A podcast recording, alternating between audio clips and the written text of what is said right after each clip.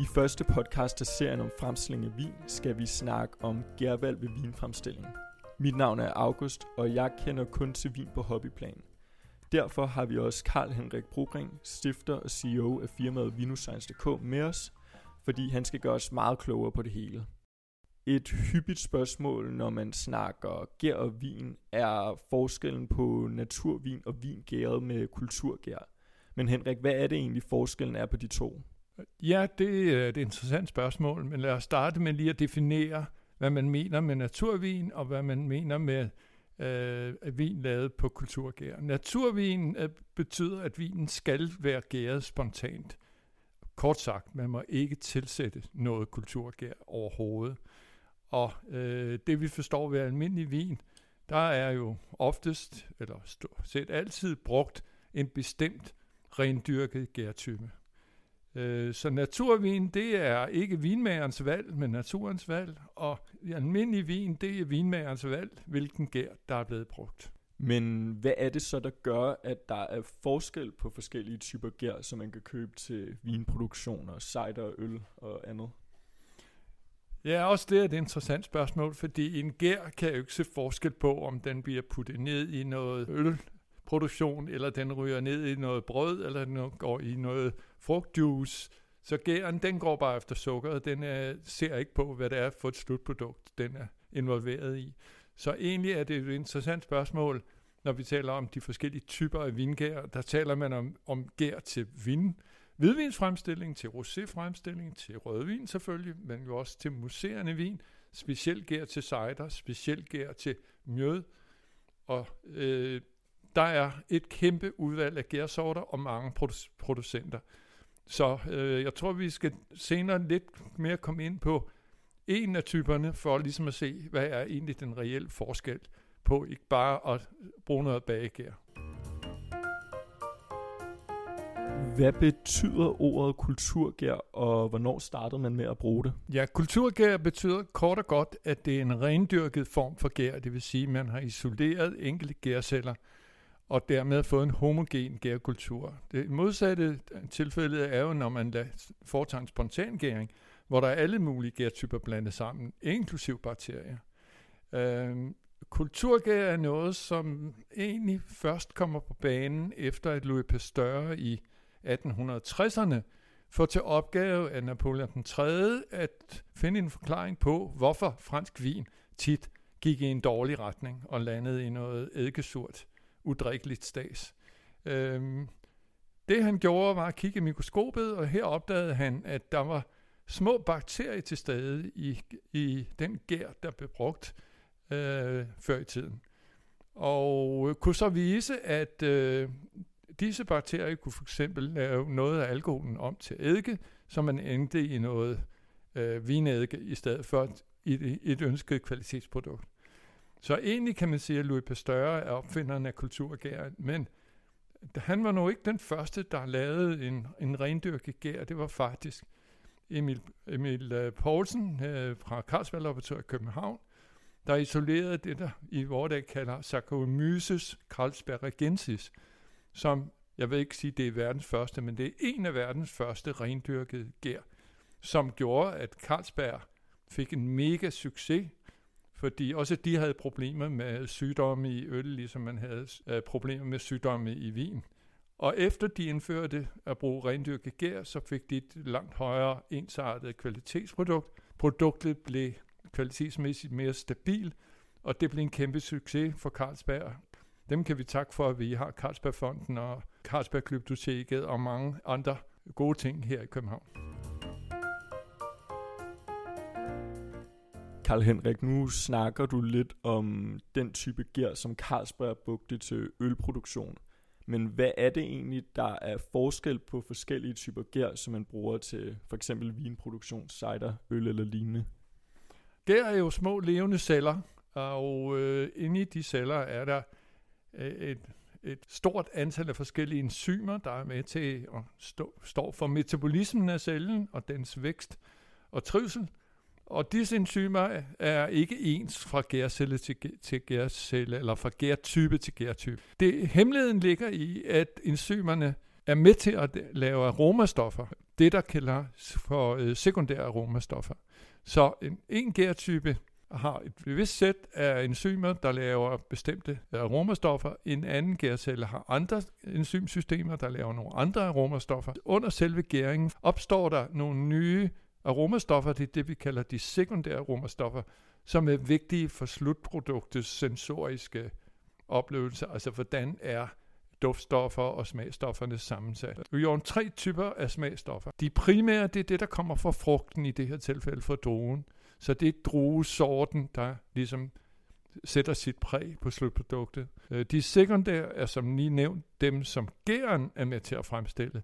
Og de tertiære, det er dem, der opstår ved læringen af vinen, som tit er over mange år. Altså de langsomme processer.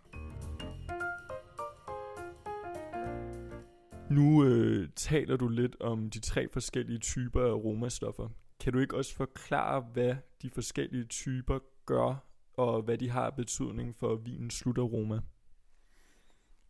Jo, inden vi bliver lidt for nørdet med det, så kunne jeg godt tænke mig lige at, og nævne det, som de fleste siger, at en god vin bliver lavet i vinmarken, og ikke i vineriet, og det er kun en halv sandhed. Men det er korrekt, at øh, en sund og moden øh, drue med en god aroma er basis for en god vin. Og en god vin kan ødelægges ved en dårlig vinificering. En dårlig vin kan ikke reddes med en speciel gærtype. Men at gærtypen ikke har nogen betydning for slutproduktet, det er i hvert fald definitivt forkert.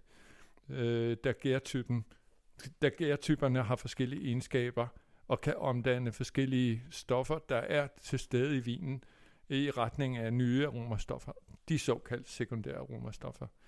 Øh, af dem er især svovlforbindelser, alkoholer, syre og sukkerstoffer selvfølgelig aktuelle. Og specielt er der gærtyper, som øh, har forskellige egenskaber omkring omdannelse af svovlforbindelser, og de kaldes sådan en, som gruppe for tiolgærtyper. Øh, tioler er jo faktisk en type alkohol med svovl i stedet for ilt, så det er en slags svovlalkoholer, hvis man kan bruge det ord, det findes ikke. Og det er blandt andet disse svovlforbindelser, der er, har øh, florale aromaer og andre ting, som er stærkt eftertragtet i slutproduktet. Så man taler meget om øh, brug af tiol øh, gærtyper. Man kan tale også om brug af, af minerale gærtyper, altså gærtyper, der fremmer minerale noter og så videre. Og, og, og det er et meget, meget komplekst område, som vi måske skal komme ind på i en speciel sammenhæng, for eksempel omkring fremstilling af rosévin eller museumvin. Hvordan kan man øh, så vide, hvad en bestemt type gær har af aromapåvirkende egenskaber?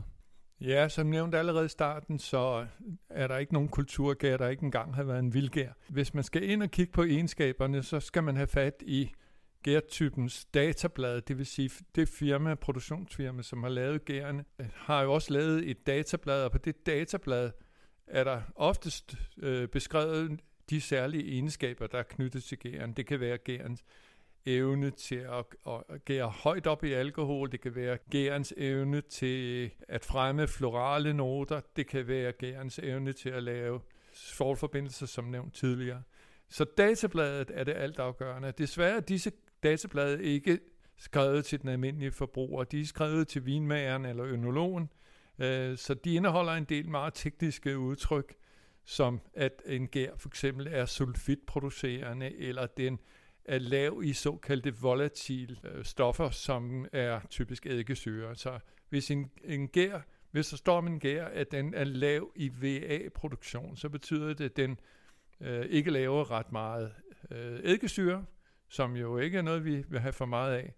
Og hvis der står for eksempel, at det er en non-producer af ikke-producerende sulfitgær, ja, så betyder det noget, hvis man ønsker at lave en øh, malolaktisk gæring, Øh, nedbryde æblesyren, som der er meget af i de nordiske vine. Hvis man ønsker det, så er man nødt til at kigge på, eller få fat i en gær, der ikke laver sulfit, fordi sulfit dræber bakterier. Man så ønsker jo ikke, at gæren i sig selv laver en hæmmer til, at de senere malolakbakterier øh, kan fungere.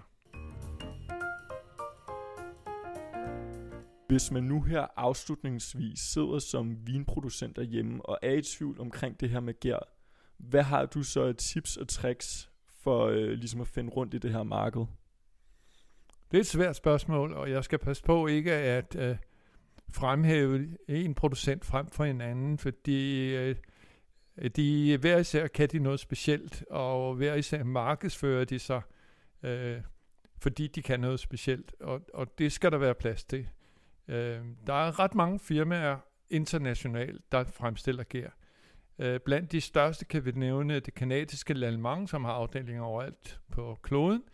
Øh, men vi har også en, et firma, der hedder Christian Hansen i Danmark, som godt nok øh, ikke er specielt på vingær, men de, de har dog en afdeling for, for vingær, men arbejder især med fremstilling eller rendyrkning af, at det, som mange vil kalde vildgærtyper, altså det, der ikke er Saccharomyces gærstammen, men, men noget, noget af det, man finder i vildgær. Øh, Klyvia for eksempel, men der er mange forskellige. Jeg skal ikke gøre mig klog på alle navne. Øhm, blandt andre øh, producenter, som jeg synes øh, kan noget specielt, der er øh, i hvert fald tre franske producenter. Øh, Institut Ønologi de Champagne, også kaldet IOC, som har et meget stort sortiment af blandt andet gærtyper, øh, både til museerne vin, selvfølgelig champagne især, men også til chamat produceret, altså tryktegnsproduceret. Og de har også til øh, chardonnay-vine og til hvidvine og til rødvine. Øh, Pinot Noir for eksempel. Øh, det, der er specielt ved UC, er, at de har specielle gærtyper til chardonnay, druer, specielle gærtyper til Pinot Noir, øh, druetyper. Men det er, øh, men øh, da det jo ikke er de druetyper, vi har her i landet, så er det svært at ligesom oversætte de anbefalinger, man kan se af databladen fra IOC til vores forhold. Øh, det samme gælder sådan set et andet fransk firma, der Laforte, som er meget dygtig, ligger i Bordeaux og har nogle meget specielle produkter. Øh, de har selvfølgelig især fokuseret på rødvine, som er kendetegnet ved Bordeaux, men de har også øh, museerne vine, gærtyper og charmat gærtyper. Øh, der er i hele taget meget overlap fra firma til firma. Så har vi også en tredje stor spiller, Le Safra Fermentis, som i øvrigt i USA hedder Red Star gær. De har også utrolig mange gærtyper. De er ikke så stærke inden for, for vin. Øh, de er til gengæld stærke inden for andre områder. Øh, så har vi også en tysk erbløs producent, og vi har også italienske producenter. I hele taget er der stort set ikke det eneste vinland, der ikke har sin egen gærproduktion. Og det gør selvfølgelig, at det bliver totalt uoverskueligt, og hvad skal man dog vælge? Måden vi øh, vælger på, er jo ved i størst mulig udstrækning, når vi laver vin, at prøve at foretage nogle forsøg, hvor vi holder alle, konstant, alle øh, faktorer konstante, undtagen én ting, nemlig gærsorten, gærtypen. Og det har vi gjort på nogle udvalgte gær inden for museerne vin og inden for rosévin.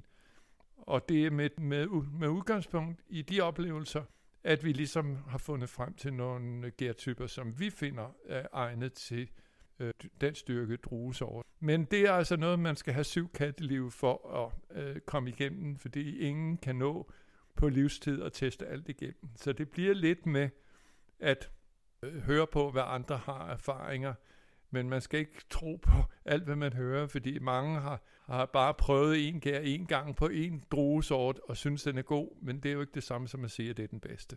Så det er et meget komplekst område at forske i.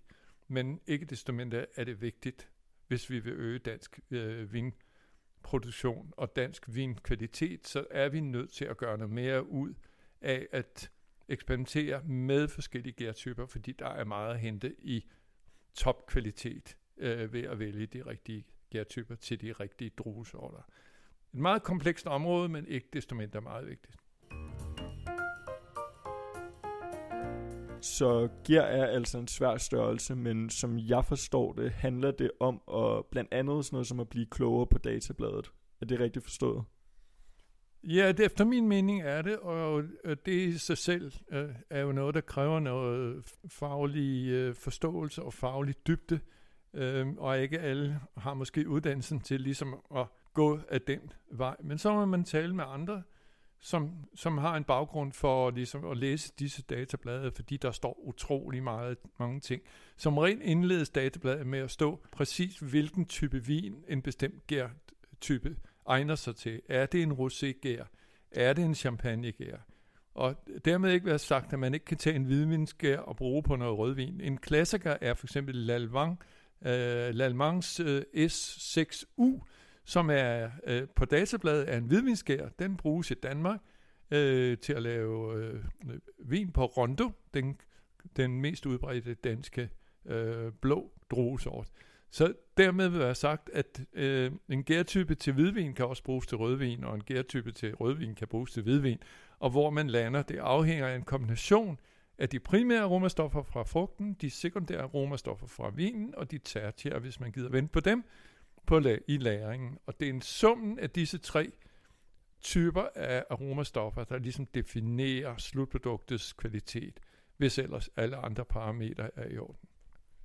Hvis du vil blive endnu klogere på valg af gær i din vinfremstilling, så synes jeg, du skal tage et smut forbi Karl Henrik Brogrens hjemmeside vinuscience.dk, hvor du på forsiden under egne publikationer kan finde en artikel om netop det her emne. Den hedder Champagne og cidergær, hvilket og hvorfor, og var altså med i sidste udgave af Vinpressen. Næste gang skal vi snakke vinanalyser i øh, vinfremstilling. En af de ting, som jeg jo brænder meget for, det er, hvordan har man behov for at analysere på sin vin, og hvis man gør det, og enten øh, beder andre om at lave analyser, eller selv gør det, hvordan bruger man så de analyser på en konstruktiv måde til at forbedre sin kvalitet? Er analyser overhovedet vigtige? Kan man lave vin uden at analysere noget som helst? Ikke efter min mening. Nej, det er nok ikke en god idé, fordi man kan, finder først de fejl, der kan opstå igennem analyser. Så analyser er et helt kapitel for sig, det vil jeg godt lave en speciel podcast om, da jeg jo også driver et analytisk laboratorium, eller rettere sagt prøver at få et skandinavisk analytisk laboratorium op at køre med alt det udstyr, kostbare udstyr, som der nu skal kræves til det. Så en ny podcast kunne handle om øh, vinanalyse.